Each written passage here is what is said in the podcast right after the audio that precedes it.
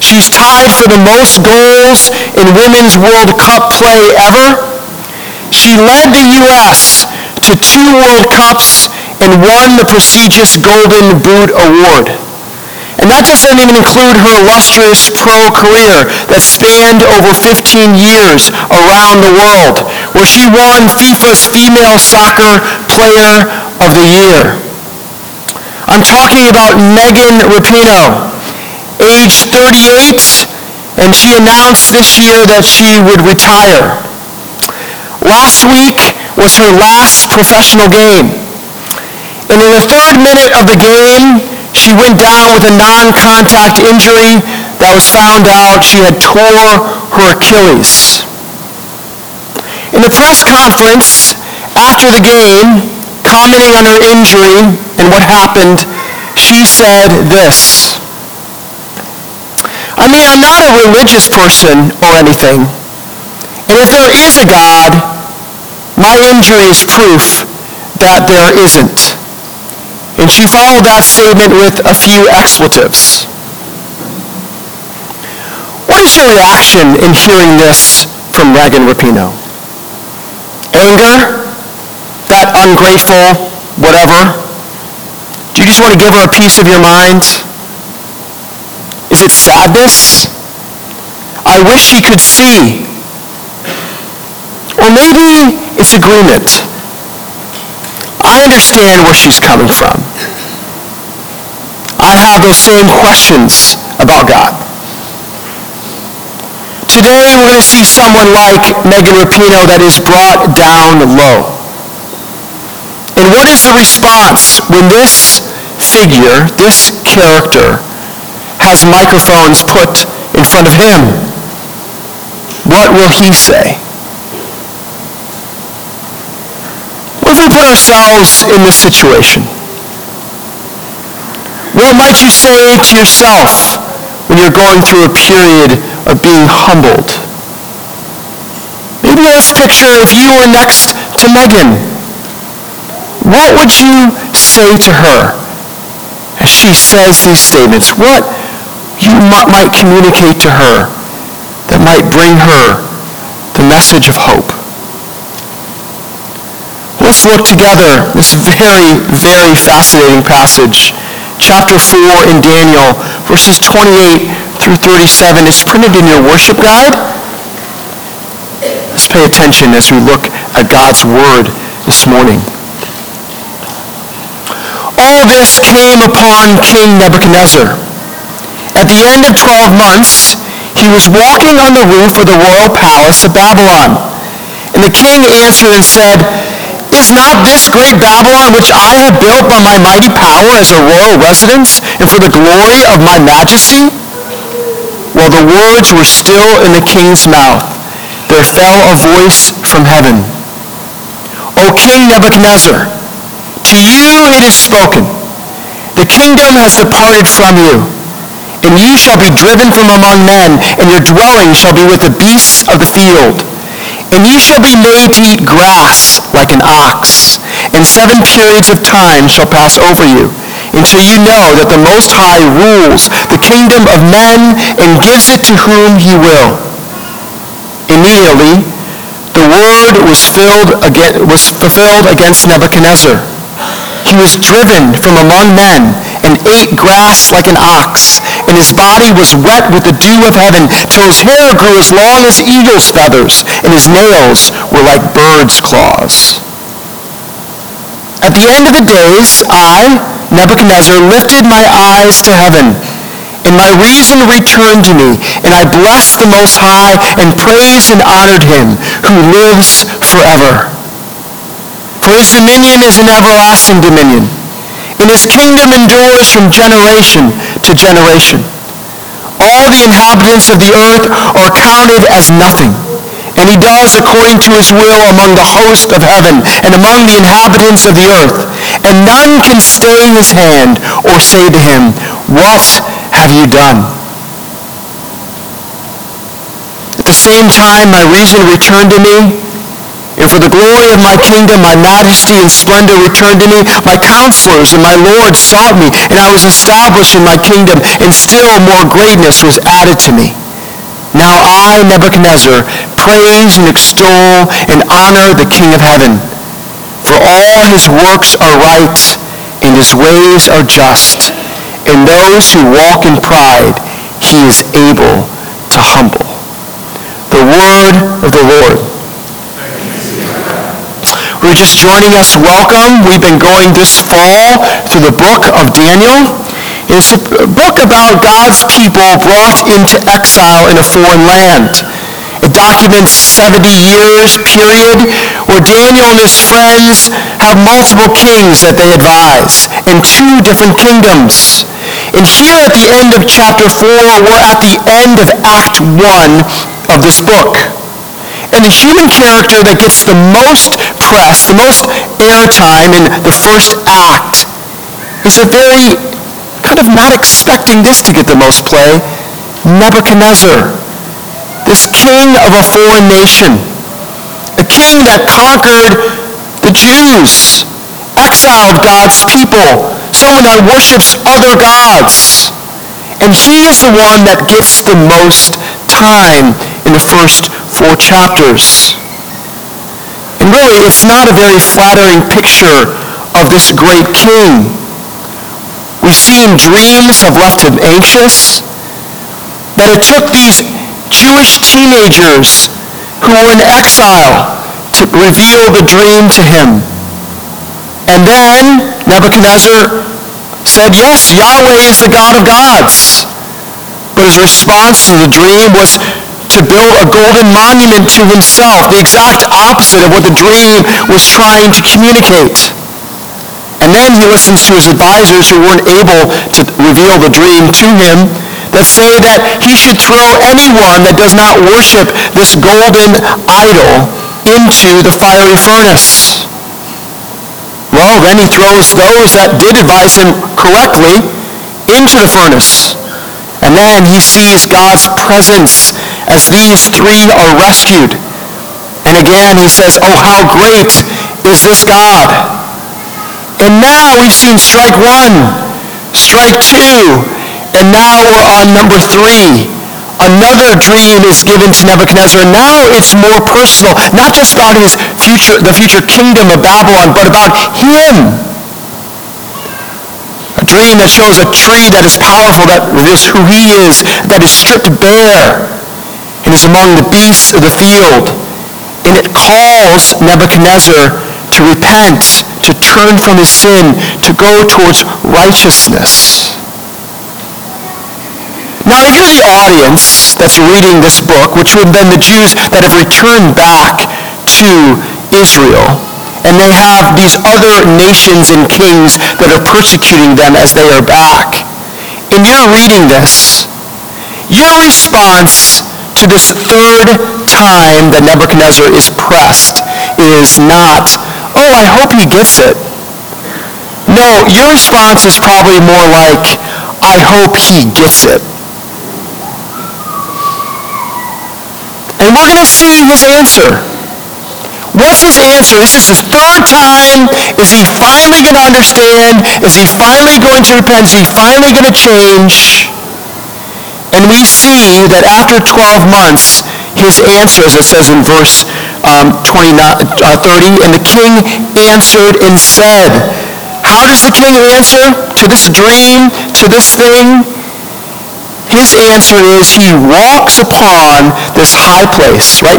You can picture him looking down upon his kingdom, maybe looking down upon the hanging gardens of Babylon, right? One of the great seven ancient wonders of the world.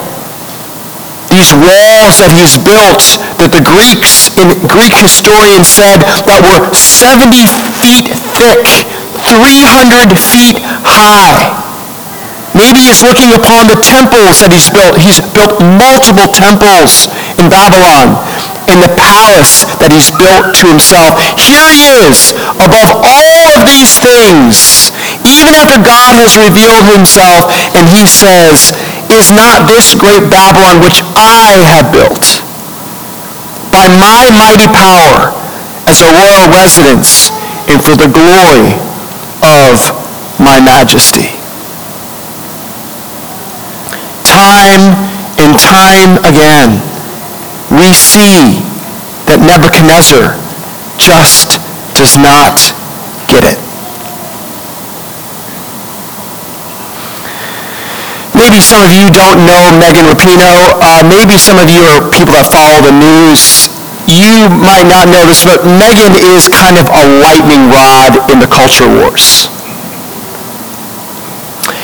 And of course, when she made this statement last week about God, uh, Twitter exploded, right? And you can imagine uh, many people on Twitter were saying things like, well, I hope she gets it. Wonder, what would our approach be to Megan if you sat down with her after this statement? I've thought about this this week.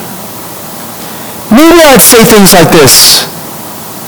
Megan, tell me about your career. Tell me about when you started playing and the talent that has been given to you. Maybe she'd talk about that.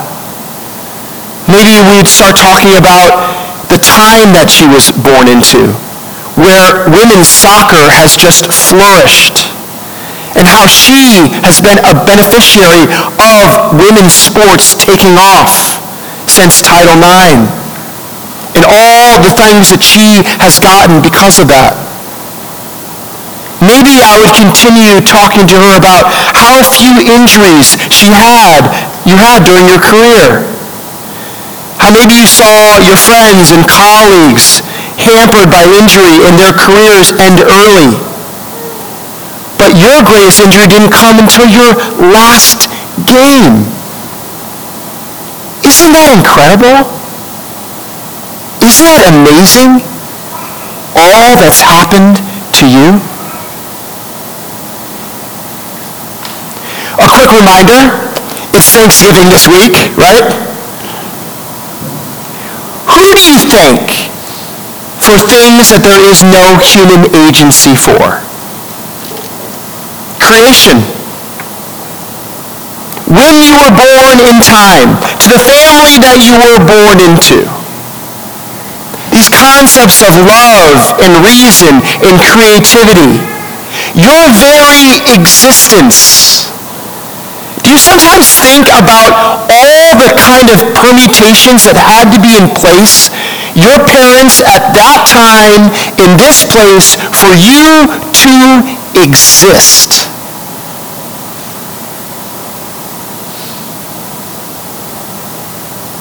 I think Nebuchadnezzar is working on trying to be Thanksgiving, trying to be thankful. But you see, he's a guy that's wrapped up into the worry about his kingdom, the dreams, a golden tower to show his power. When he feels like he is threatened, he throws his adversaries into the furnace. It's not good. Or Megan, after her illustrious career and all that she's been given, she has to say that. That's what you're thinking about? About how dare a God make me have an injury on my last game? You know, it's easy to throw Nebuchadnezzar and Megan under the bus. But if we're honest, some of us lack thanksgiving, joy, we're malcontent. And much of it is the result of our pride, thinking that we are the center of the story, that everything should work out in our ways, in our timing. We just had more power or control, then my life would be better. So I think this is what the story shows. Most people that read this story, even us, we are not at the highest level like Nebuchadnezzar, right? We are lower on the totem pole. We don't have the ability to pull the strings that we want to, to move places and things where we want them to go. But this passage shows that even people that have all that power still are not in control. There is one that is greater. If that's true for them, how much more true is it for us?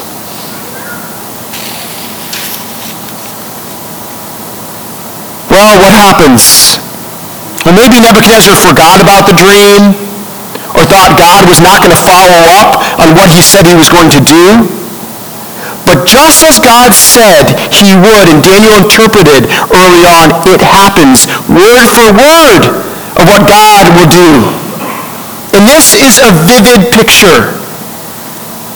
There's one on the front of the worship guide. My girls are wondering what the heck is going on, right? This great Nebuchadnezzar starts eating like an ox, like a wild animal. Great irony there that Daniel announced him at the beginning of the book that here is one that rules over the beasts of the field. Now he's become one. Through history, there's a name for it now, boanthropy. People that think that they're like a bovine animal, a cow or an ox or whatever it might be. That is, happens. People go through these mental conditions and recovery is possible. A common question that also has arisen as people read this story, I got in my community group and other people have asked during the week, what happened to the kingdom of Babylon when the king was acting like an animal in the wilderness?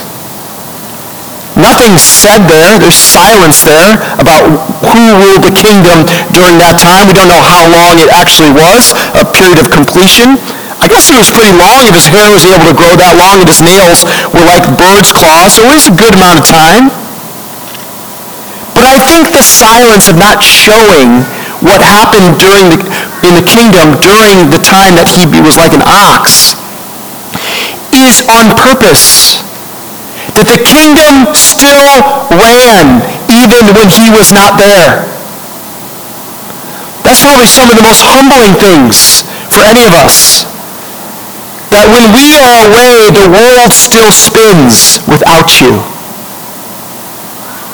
Your family can still function. Your job place can still operate. Guess what? The world will go on even if you are not there. That has to be humbling to Nebuchadnezzar. Can be humbling to us. A vivid picture of this great king brought down so low. In middle school, I was asked to uh, do volunteer hours at this uh, card show at the Dane County Coliseum. When I got there, I found out that the big draw was Muhammad Ali was there at the card show. Some of you grew up in the period of Muhammad Ali, you know, the champion of the world, I am the greatest, larger than life. And what I saw when I was there at the Dane County Coliseum was a man that could barely walk. He was dragged around by his handlers. Mostly had to be there because he was in financial ruin. These handlers had to take his hand as he signed posters that he shook. People would come and take pictures with this man that was the greatest, that could barely speak.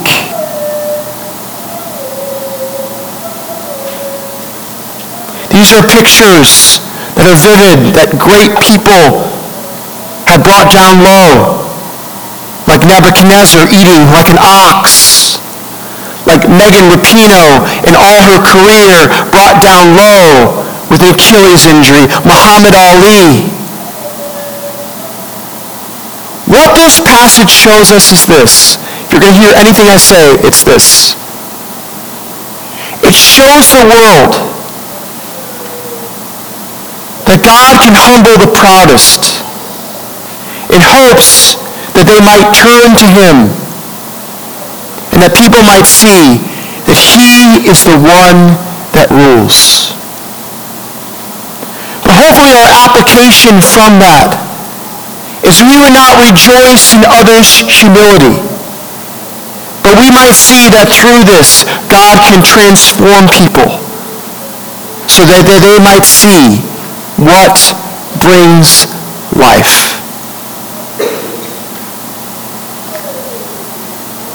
If we're honest with ourselves, we must all admit we've all been humbled.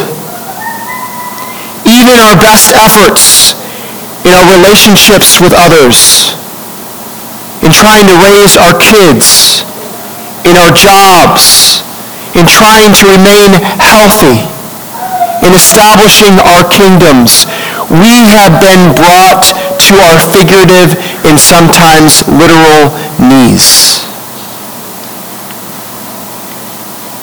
And the picture of Nebuchadnezzar is not too far off sometimes of our own lives. Where addictions might have crippled us. That relationships that are broken have left us in such despair we cannot even get up. Where we have been in places where we think there is no control and we are brought into the wilderness.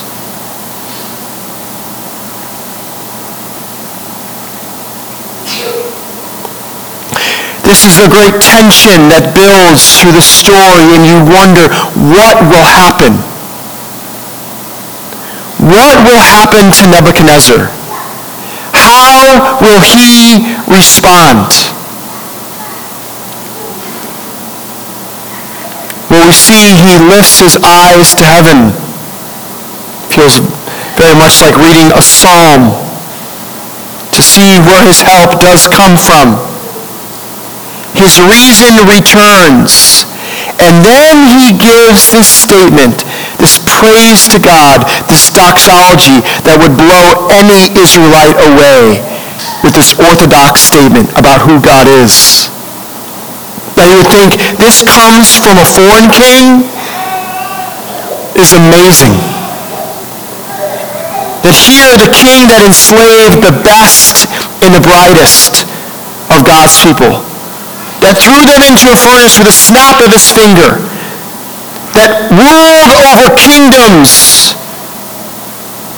that he would say that God's dominion is everlasting that all the inhabitants of the earth are counted as nothing. That this king has been brought to the place where he acknowledges even with all his greatness, he is nothing compared to the Lord. It's a very interesting statement. He says, and his kingdom endures from generation to generation. This is kind of language that talks about covenant promises by God. That basically he's saying that God keeps his promises to his people. He fulfills it to those that follow him. This statement is so rich coming from a king that exiled God's people, that threw them into the fiery furnace, that basically took them away from Jerusalem, that this king would then communicate that God is faithful to his people. And if you're an Israelite hearing that, maybe pressed by those that are around you, maybe feeling like you're in exile away from Israel, feeling like that you've been oppressed, that this king would say from his lips that God is faithful would just blow your mind say that is how good our God is. That he's able even to take oppressive kings and humble them, to have them admit that God is faithful to his people. I was trying to imagine how that might blow us away, right? It would be like Tom Brady humbling himself, which is amazing, Tom Brady humbling himself, humbling himself to say to us, you know, the true title town is Green Bay. The true goats of quarterbacks is not me, but Bart Starr, Brett Favre, and Aaron Rodgers. That would, that, amen, right? Yeah, right? Could we imagine that happening?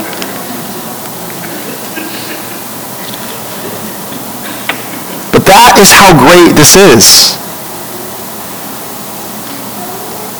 I think what the most shocking thing I think that the king says is at the end.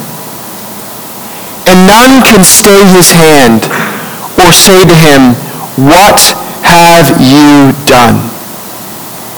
If anyone could question God, it would be Nebuchadnezzar. He made him to think like he was an ox eating the grass of the field, roaming out there on all fours. If anyone could say, what are you doing, it would be him. But through all of that experience, he says, no one can say, what have you done?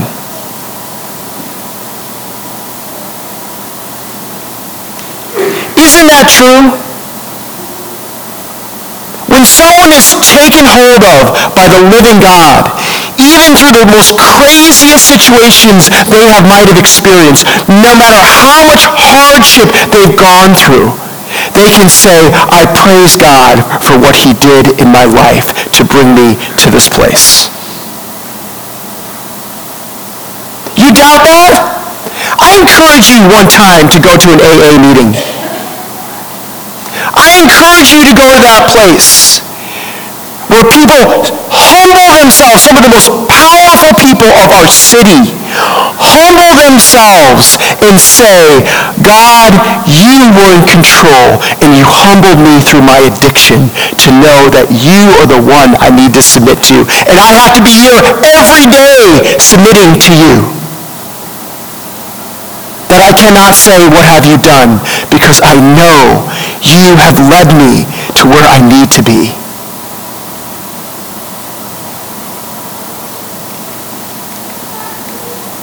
Maybe that leads us back to Megan.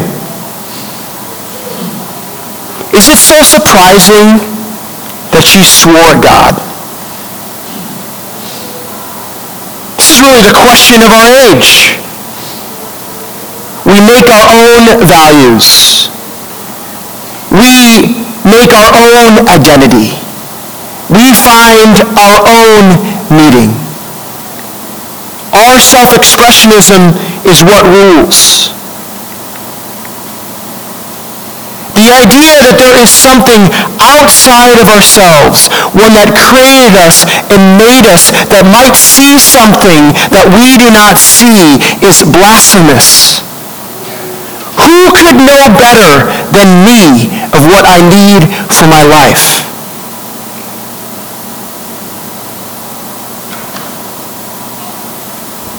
This is the amazing beauty of this story.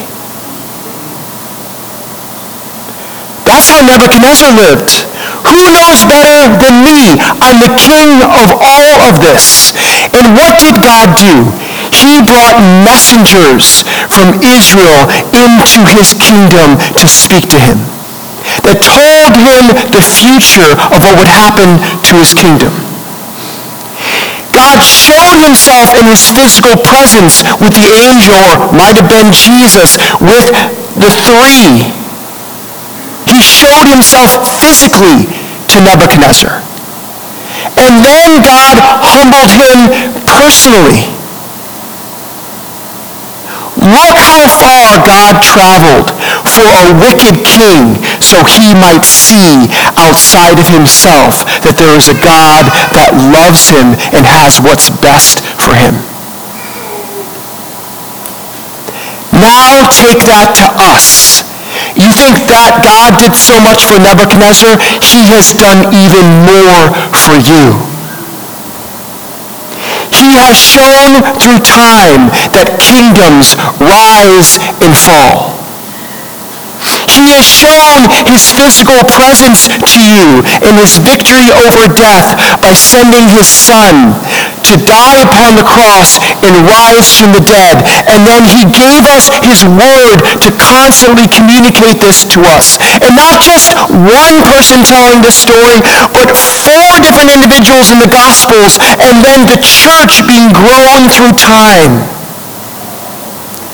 And then he comes to us personally through the power of the Spirit communicating to us that we might see our need for him. Look how far God has traveled for wicked people like us so that we might see outside of ourselves and see how much he loves us.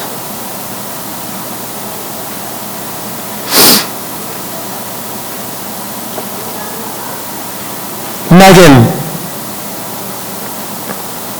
could this injury be showing you something greater than you see currently? Could it be happening at the end of your career to point you to something greater after your career? You see, when the proud see God's supremacy, their humility leads to life. When the proud see God's supremacy, their humility leads to life.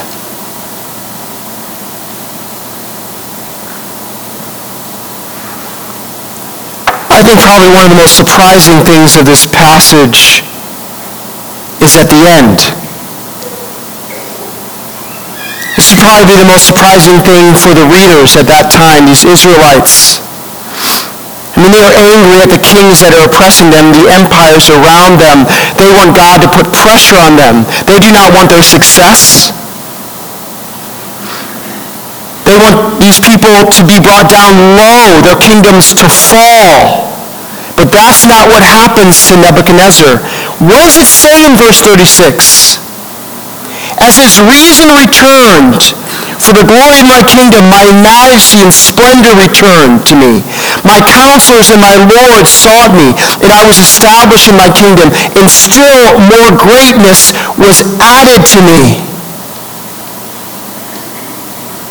And if you're an Israelite reading this, you're going, that is not fair. One that did wrong over and over and over again be redeemed and be given these things? And we see that these things that are given to him are also held with what he says. I, Nebuchadnezzar, praise and extol and honor the King of heaven for all his works are right, and his ways are just. And those who walk in pride, he is able to humble. There is much debate through church history whether Nebuchadnezzar was converted or not. I really think it's a silly debate. Only God knows. But what I hear him saying at the end, I think he's confessing the right things.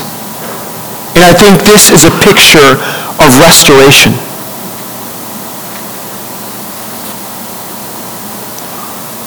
Sure lots of people say, it's not fair. It's not fair that Nebuchadnezzar gets this after failing time and time again. But if we're going to get anything from Nebuchadnezzar, I hope it's this. He points to a greater king a king that also humbled himself under his father. Anything that was not fair, it was not fair that this king had to give up his rightful crown in his kingdom. And everything that is not fair is that that king, in giving up his kingdom, gave it to us. So as we say maybe to Megan or to Muhammad Ali or say to Nebuchadnezzar, it's not fair, it's not fair that people are blessed in this way. We should say to ourselves, it's not fair that we are blessed, that this king humbled himself unto death so that we might receive his kingdom and his reign in heaven.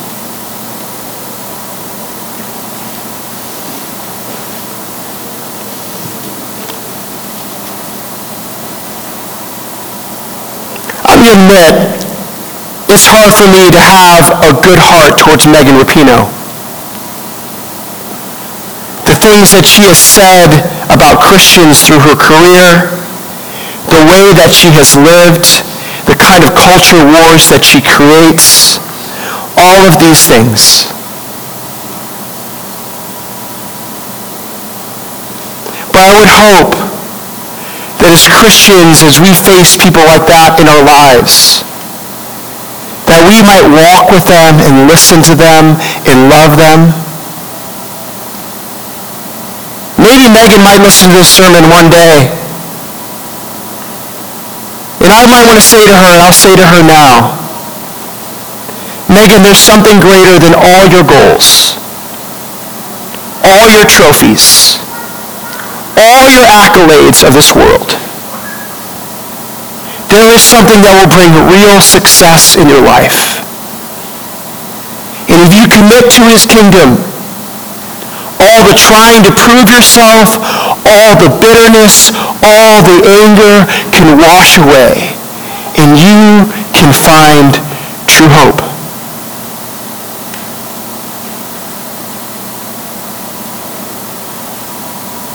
Maybe I am not saying it to Megan but maybe I'm saying it to you. Maybe you need to hear that.